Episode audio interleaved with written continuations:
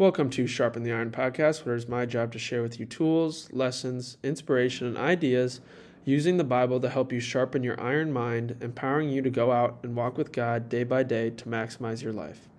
Today, I have a verse from Ecclesiastes God has planted eternity in the human heart. For me, this is like, whoa. This is a this life on earth. It's it's just a temporary assignment. Um, the Bible refers to our earthly bodies as simply just tents, you know. And however, it says our body, our future body is a house, a permanent home. And so our bodies are just tents. You don't live in a tent for all your life. You want to live in a home, right? And so our bodies right now, it's just, they're temporary. God has much bigger plans for us, and He has designed for us, He has designed us to last forever because He wants to share with us His perfect home that He has created, which is heaven. This life is like a pretest to the real thing. It's a prerequisite course for us, but it's not like it doesn't matter. In order to get to the next place, to get to our permanent home, we have to do things right here on earth. We have to take care of things right now. This life is nothing compared to eternal life, which is forever, and this can help put a lot of things into perspective. And once again, for me, it's like, whoa, so what really actually matters here on earth? God is giving us a wonderful opportunity to spend unbroken fellowship with Him, but we have to qualify first. So, how do we do that? We use what God has already given us. He gave us His Son, Jesus, and through the Bible, we have the Word of God. Through His Son, we have His Word. Um, we have the Holy Spirit. We have prayer. We have church, and we have fellowship. You know, all these are tools God has given us to help us lead our lives in a way that pleases Him, to have direction with our lives, have a purpose with our lives, have an aim with our lives, um, because we have His Word through His Son, and we have the power of Him inside of us through the Holy Spirit. And so this helps us kind of put into perspective, like I said, what really matters. It's like, what do you value, though? If you value money, if you value possessions, fame, you know, earthly things, you're not going to be in alignment with what God wants for you. Those things don't last forever. God lasts forever. Those all these earthly things are going to go at some point, but God is never ending. He is the same yesterday as he is today. He's the, he's the same yesterday as he is today and will be tomorrow. You know, shifting your focus to relationships and your character is what will help you lead you help you pass the test, preparing you for this everlasting life. And opening your heart to what God wants with your life is how you make sure you've done what you can to prepare for the next life to come.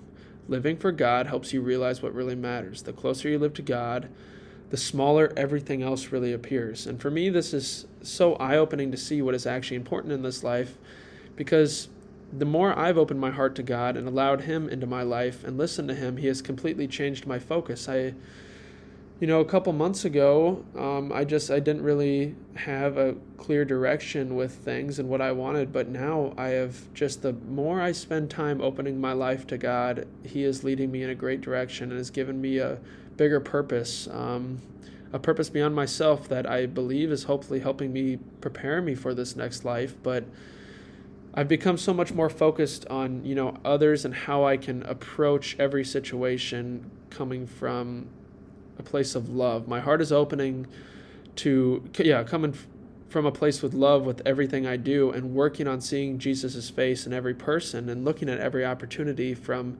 God's perspective. My life is now more centered around how I can spread love. How can I spread love? How can I allow God into my life more? How can I become more like Jesus? And it's it's not an easy thing at all, but it's just every day we have a new opportunity. God blesses us with a new opportunity, a new chance to walk with him and grow more in his likeness. Share with him the glory that he has, that he, yeah, that glory that he can give us when we walk with him and are one with him. And so let's think about this. What happens when parents have their first children, their first child? You know, usually parents prepare and plan for everything when they're about to have their first child. They get clothes all picked out, know if they know the gender and everything, and uh, maybe even have names ready, names picked out for whatever. Um, they get all the supplies they need for the baby and taking care of the baby. It might be toys, diapers, baby formula, baby food. They get a room all set up and decorated. Um, clean the house up by, you know, they'll cover outlets with plugs and uh, cover sharp corners of tables, things like that, protect the baby. They prepare themselves also for parenthood. They spend nine months preparing for this new life to come, and the baby also spends nine months preparing and getting ready for life. They try to do everything they can to be prepared. In a way, they try to make everything as perfect as possible.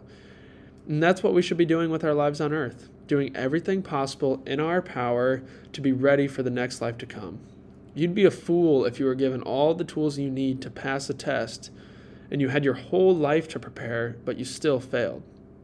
God has given us everything we need to pass this test, and He's not doing it because He wants to be harsh on us or anything like that. That, but He also He just loves us so much. He's giving us this the most amazing opportunity ever. He offers us an opportunity beyond our lifetime.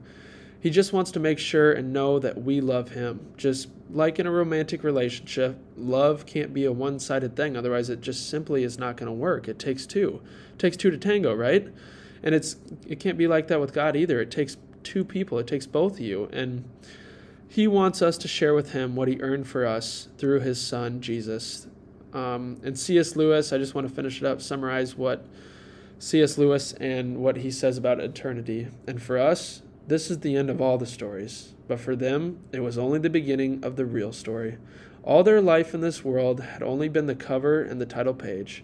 Now, at last, they were beginning chapter one of the great story which no one on earth has read, which goes on forever, in which every chapter is better than the one before.